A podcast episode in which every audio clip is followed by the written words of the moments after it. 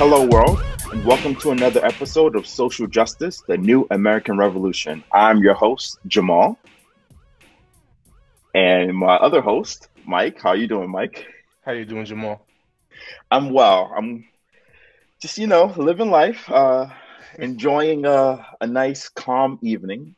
So that's uh, a lot to be said there. Mm. So tonight we have a special guest for all of our listeners, Mr. Bo Shuff. He is the executive director of DC Vote.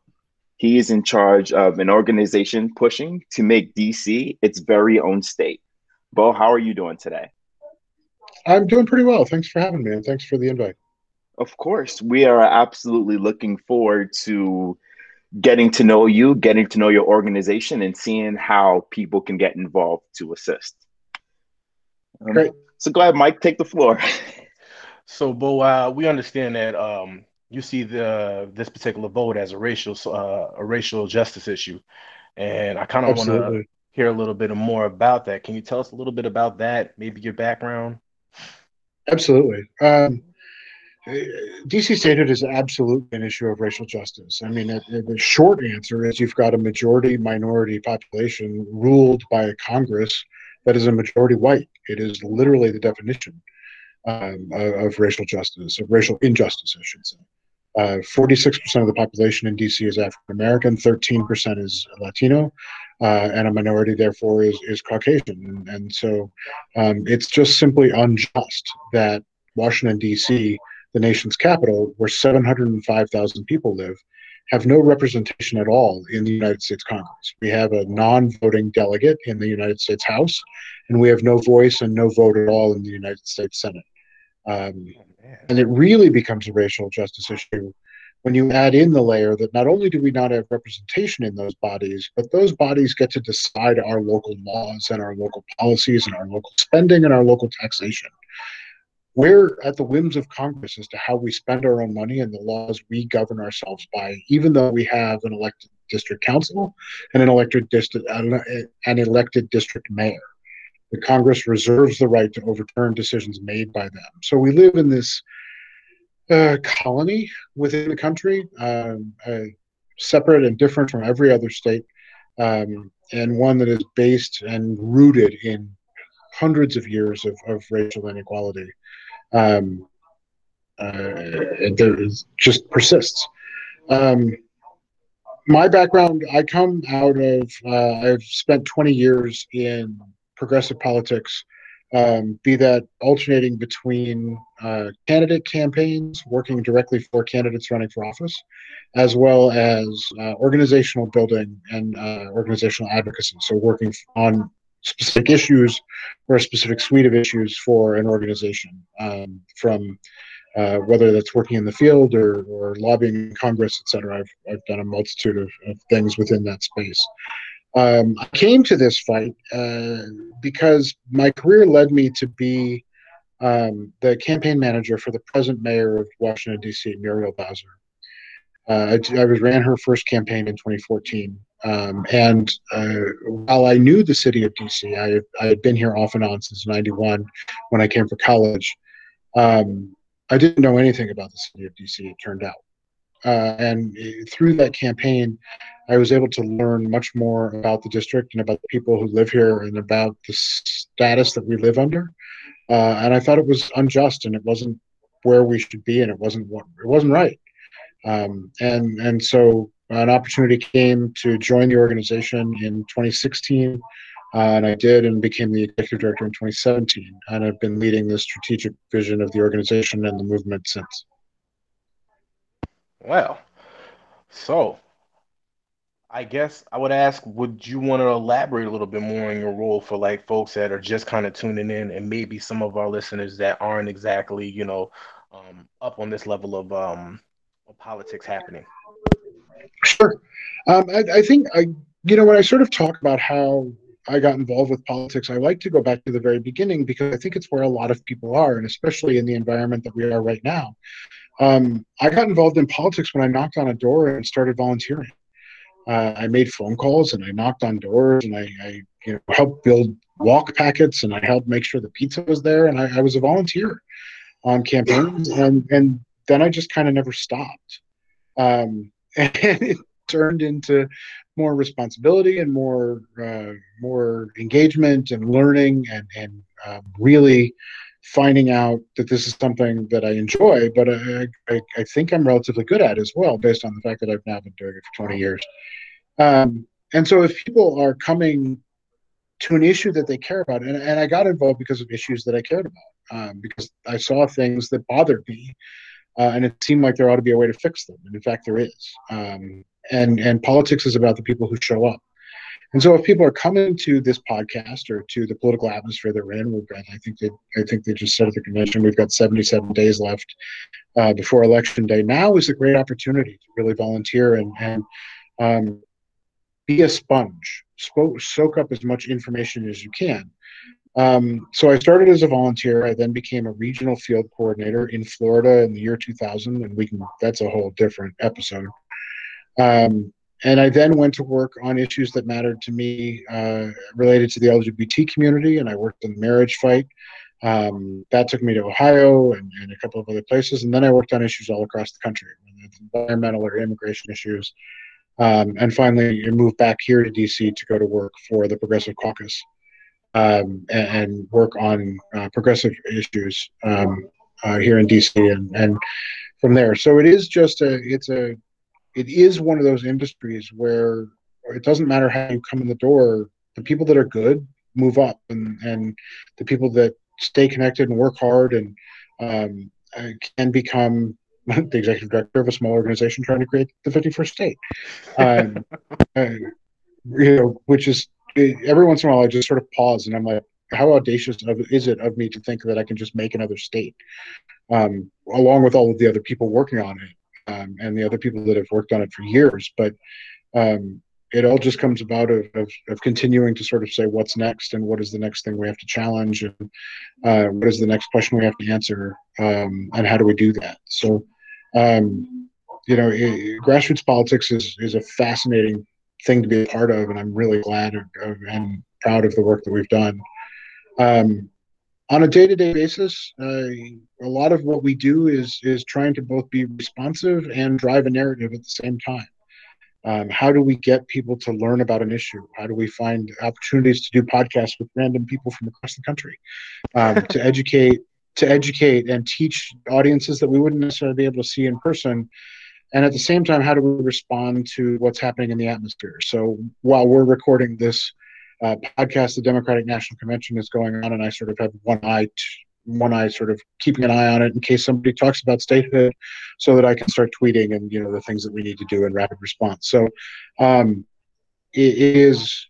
Like I said, we have an overarching strategy, but it's really about being both sort of responsive and pushing for opportunity when we can, and, and identifying opportunities and, and jumping through them sounds like ever presence to be honest. Like you're, you're doing that and you're doing this particular interview. That's hey man that's multitasking. And and just just just hearing all the all the different organizations you work for that the uh, the idea of um just being involved in pro- progressive politics for more than tw- like you know 20 years that's that's pretty impressive to me. Like you know i'm i'm very you know very impressed i have to say. Like you know I, I personally am trying to you know just be a little bit more involved because I'm tired of being one of these dudes on the couch that's just kind of constantly complaining and not really yeah. being about the change that I want to see.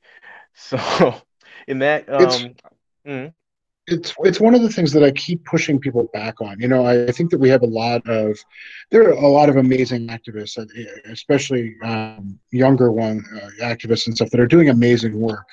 And there's a lot of activists of, of, an older generation like mine that are doing good work as well. And then there's a lot of keyboard activists that i like to say and who who have a lot of opinions and share them greatly but haven't done the work and if you really want to make change it's about showing up. And a lot of work can be done online. Like i'm not knocking the power of persuasion um, being done digitally especially in the covid era right? Like we have to do it all digitally.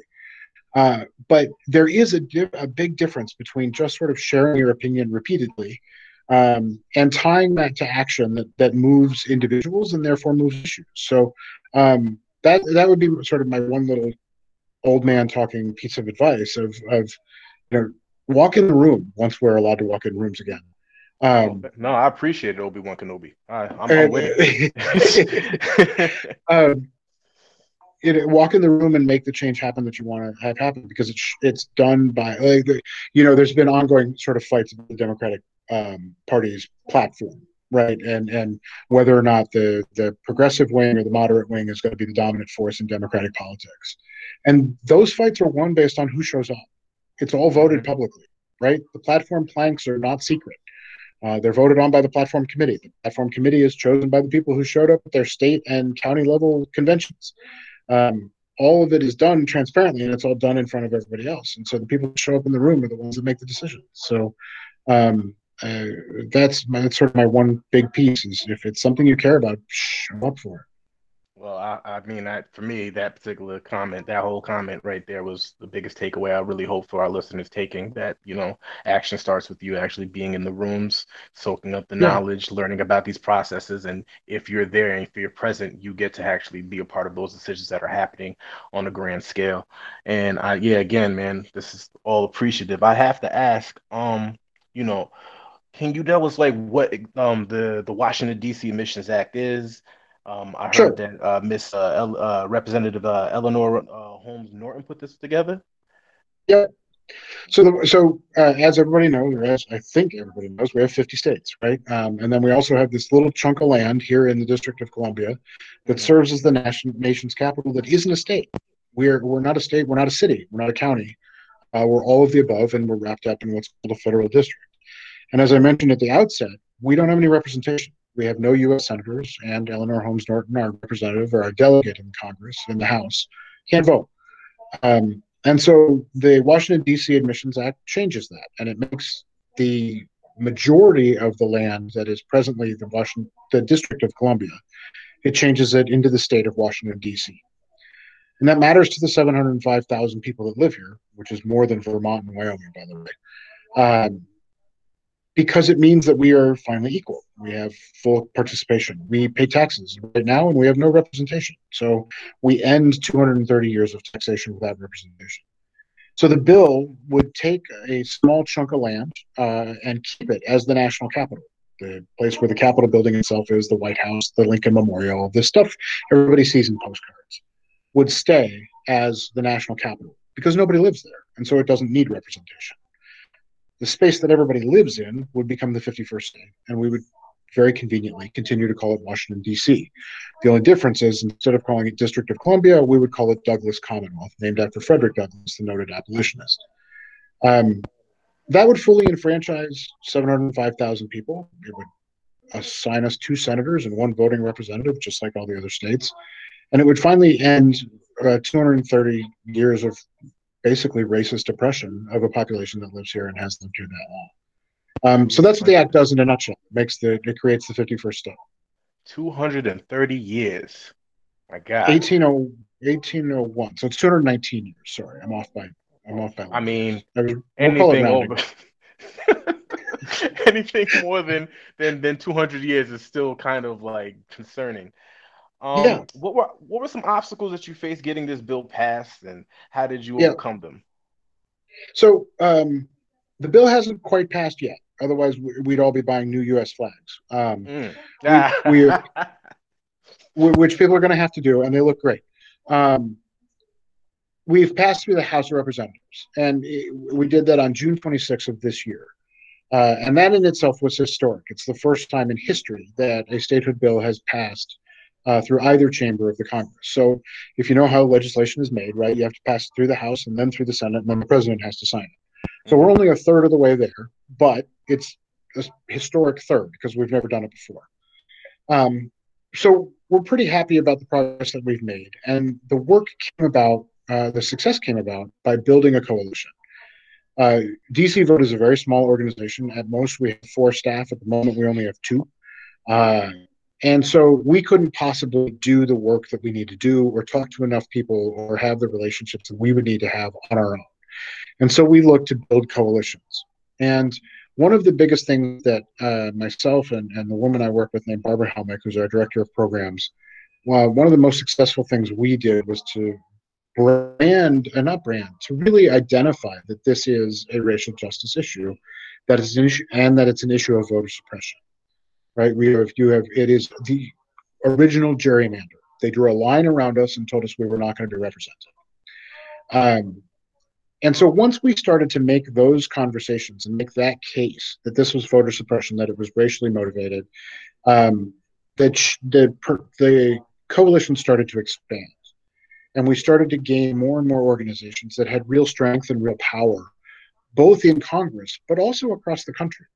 When you're talking to organizations like the AFL CIO or the Human Rights Campaign, Greenpeace, uh, big, huge organizations that have members, or the League of Women Voters. League of Women Voters has been instrumental in this effort. Um, by building a coalition with those organizations, we were able to reach memberships across the country.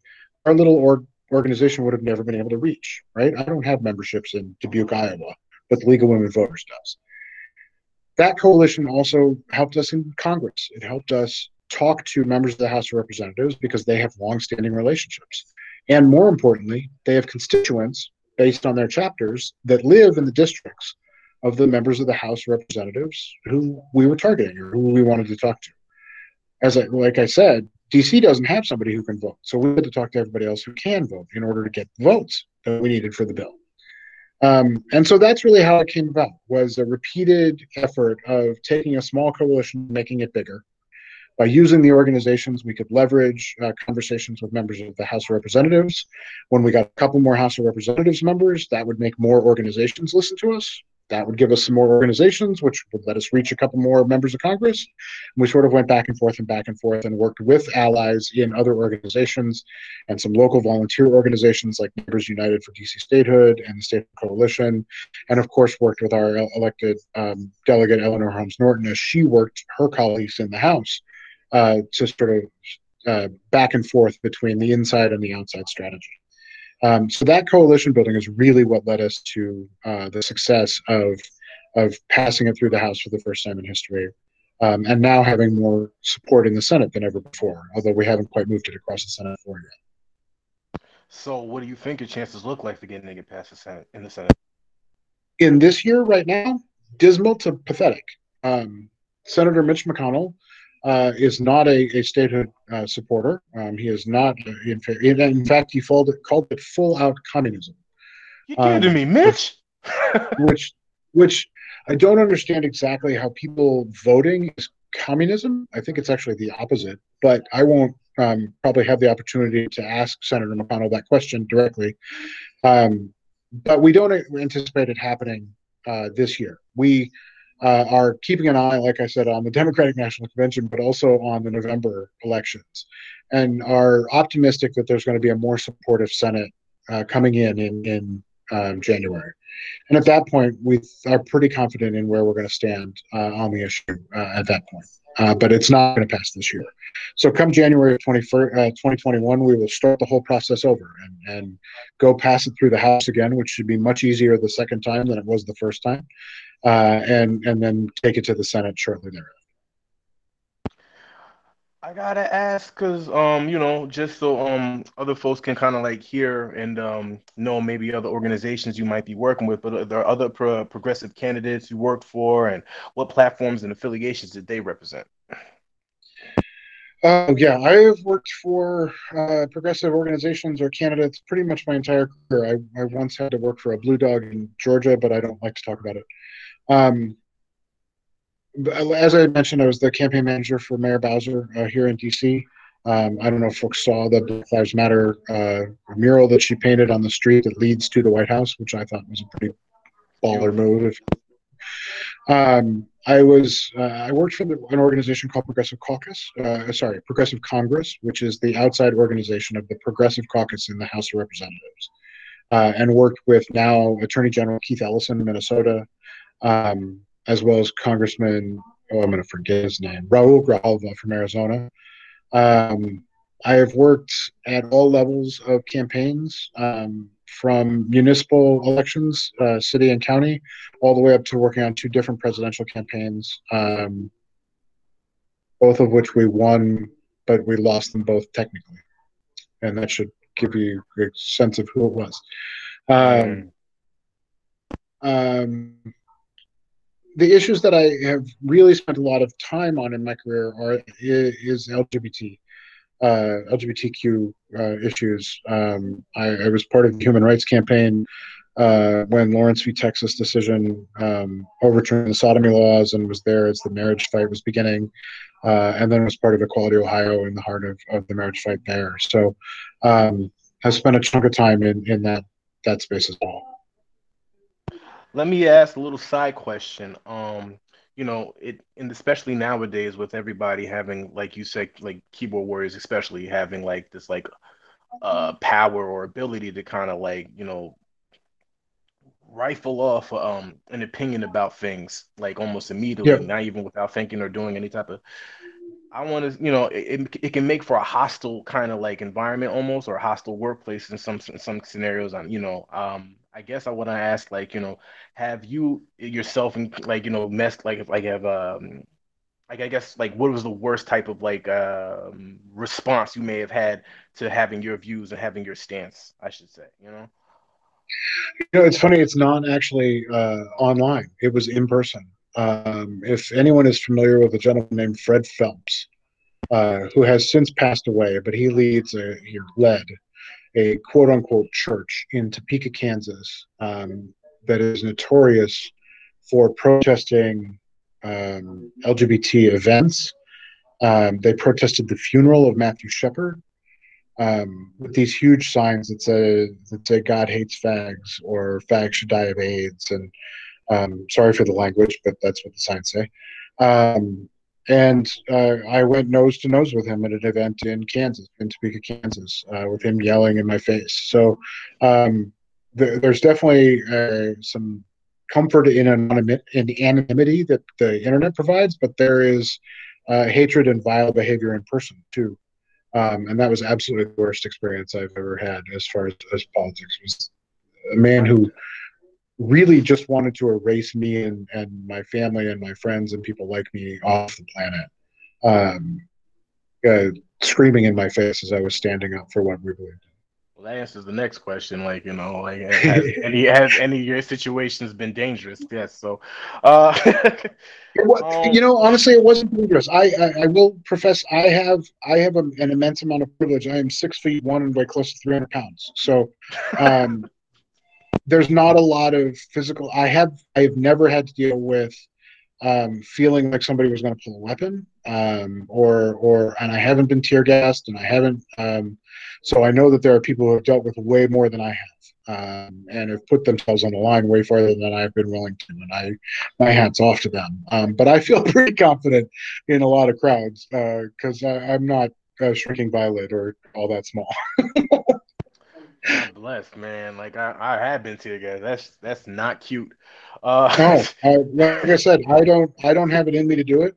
Um, uh, and uh, kudos to those who are willing to put themselves on the line that way. And it may come to that at some point, um, but I've been able to not be in those situations uh, and and have removed myself a couple of times before those situations got that hostile just because I, I, just can't. Um, I'm just not comfortable at that level. And, and kudos to the FAR because um, we need all levels of engagement like that. Yes, we do. And like, you know, it was one thing like to be out there and that's, you know, I, I that's that's how I feel like I'm like I'm, I'm needed right now. But like if yeah. I'm not doing the other side of that, which is making sure that I'm aware of like the politics that are happening on a local level and on a grand scale, like I'm that I'm not I'm, I'm not doing the entire job. I'm not following through, and you know that's that's what right. Jamal and I try to impress on our listeners often. Um, I want to ask, um, you know, and this is and this comes with a caveat, um, only if you're comfortable sharing. Um, but sure. you you said you're obviously a supporter of progressive politics. Um, yep are you would you consider yourself a supporter or were you at any time a supporter of Mr. Sanders or maybe Mrs. AOC or Miss AOC, excuse me? Oh, gotcha. I uh, I am I was not a Bernie Sanders supporter. Um, um, and that goes back years and, and I can I can get into it for reasons if we want to. I am a huge fan of AOC. Um, yeah, she man, sits on the oversight committee, which is the committee that um, that has jurisdiction over our bill. So it was great to have her in our hearing. Um, and she's been a champion online of statehood as well, and in some remarks. So uh, I'm a big fan of her and her energy and and her smarts. And um, I too, at one point in my life, was a bartender, so I feel that connection as well. Um, and and, and um, I think she walks the walk and talks the talk, and that's that's what I really respect about her. Um, but uh, yeah, I was not a, I was not a Bernie Sanders supporter. Yeah, I understand. I mean, I, I, me personally, I, I was at one point, but as time uh, went on and and um, the uh, the primaries uh, played out like they did, uh, yeah, I wasn't very. I was I was kind of I lost my taste for what I thought was the change that America needed at that time. Yeah. And, I will say uh, in in this cycle, my first choice in this cycle was um, our now vice presidential nominee, uh, uh, Senator Harris of California, and my second choice was Senator Warren of, of Massachusetts. Um, so I'm I'm halfway thrilled with where we are right now. yeah, yeah, like I, there's, there's, a little bit of hope. I, I hear you, and I don't want to say you know discredit Biden uh, Biden because like you know I, there were some positive things that he did do as a you know as um the vice president, but uh, yeah. as of like you know the, the, the history of what we know of Biden uh, has become so evident. And again, this is people that are new to that type of politics because you know a lot of us were jaded around the time when uh, Obama yeah. took presidency. Um, you, you see his contributions to like you know the uh, the prison industrial complex and everything like that. Yeah. I don't I don't want to get too deep, but like just yeah, knowing that. I think one thing. I think one thing that I would ask of of progressives and, and not to sound condescending, but younger activists and younger volunteers and such, um, is to take a look at what was progressive, what was considered progressive at the time.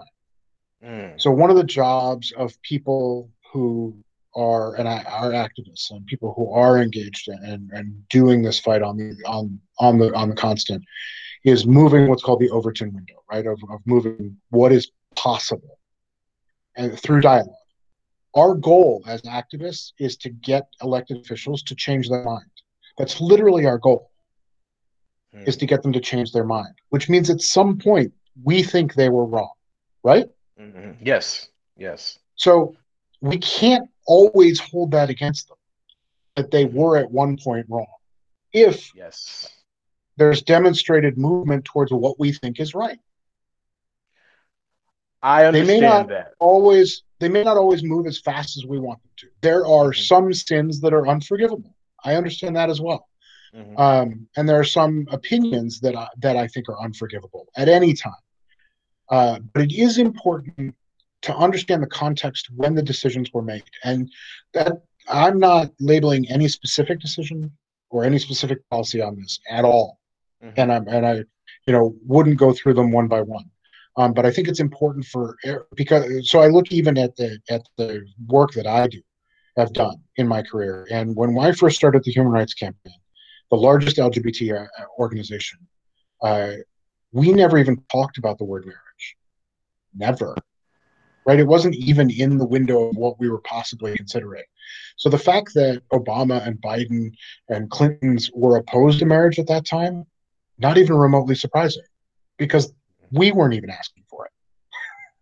mm. Right. So those are some of the things that you sort of have to at that point all we wanted was relationship recognition it's literally the term we were used we wanted people to recognize that we had relationships we didn't even necessarily want them to validate them we just wanted them to say yes you have relationships and that was in 2003 um, mm. so the the the the the the the wedge of a position spectrum changes over time because we're effective at the work we do. And we have to acknowledge that our effectiveness also means previous positions were not great or bad or really, really horrible.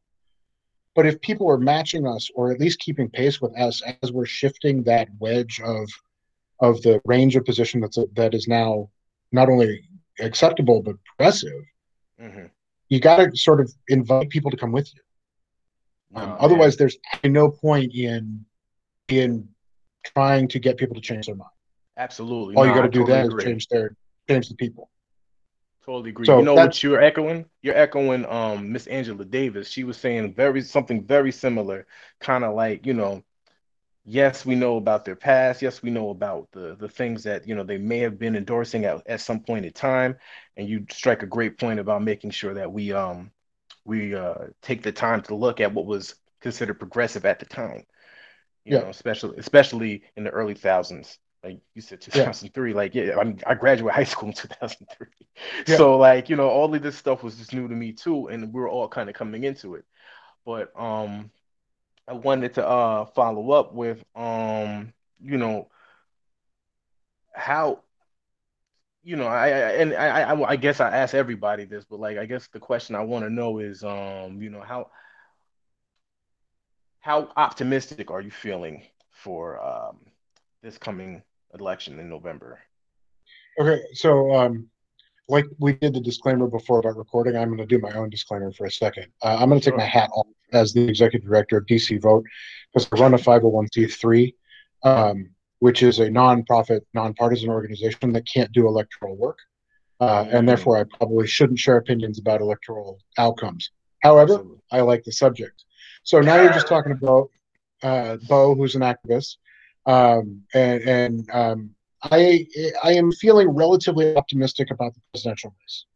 Um, uh, the I keep looking at the map of what are swing states or what what are the states in play, and the states that are in play uh, are traditionally Republican states, um, traditional mm-hmm. red states. Texas is in play. That's bizarre to me.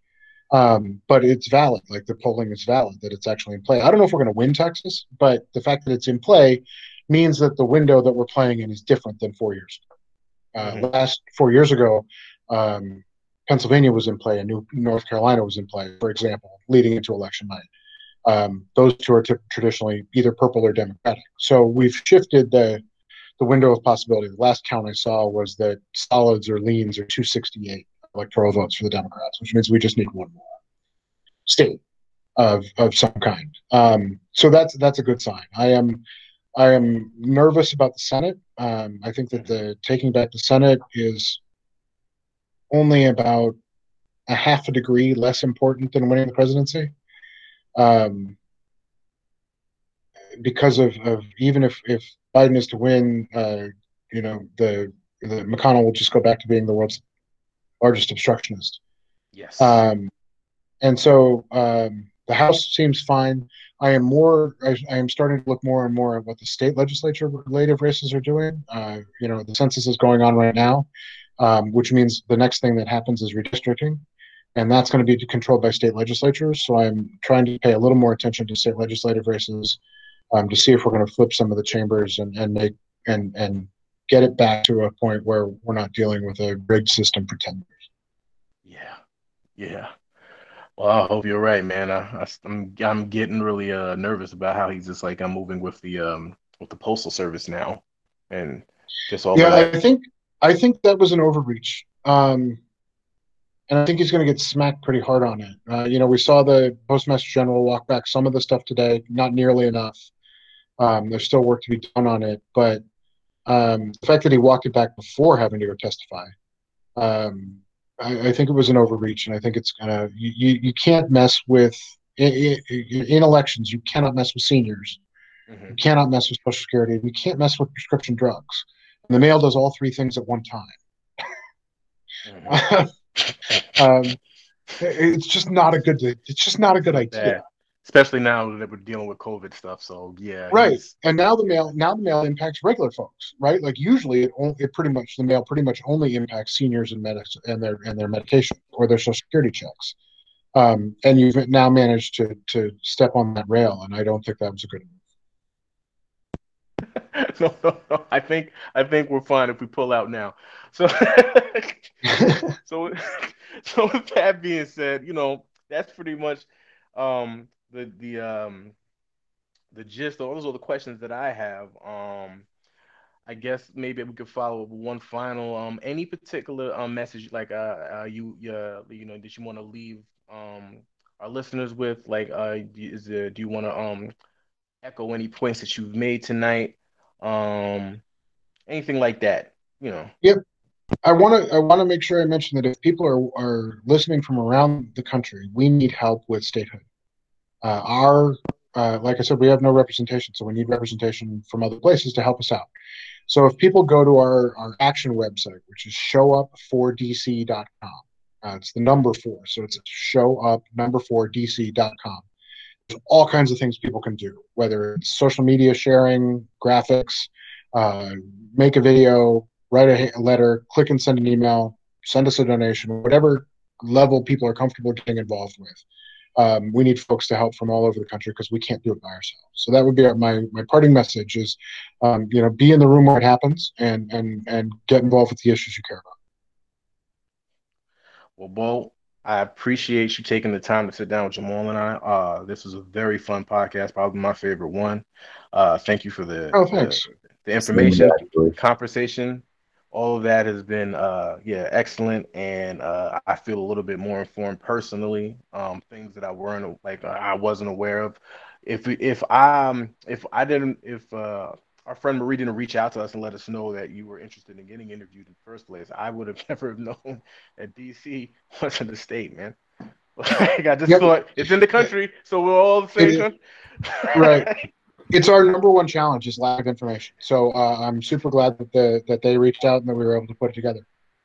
Nah, man, I, I appreciate it too. And when I learned about the um the, the politics happening out there, and I learned about uh, the uh, what the population looks like and how it's poorly reflected, I just I you know I, I made sure that you know to start getting a little bit more and like you know in the know about that kind of stuff. And then I started asking questions like, well, what do I know? What do I know about Massachusetts? And that's where I've been at now. yep. And yes, I know, I know there's a lot there. I don't even, we don't got the time.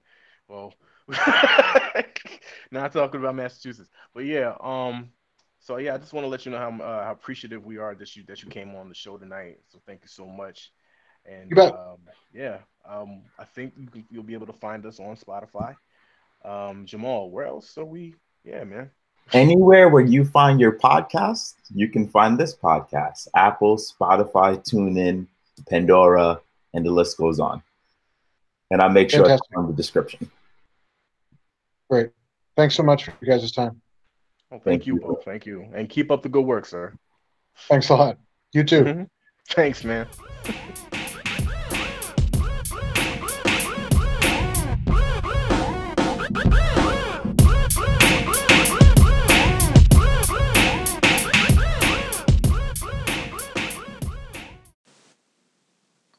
Thank you for listening to Social Justice, the New American Revolution.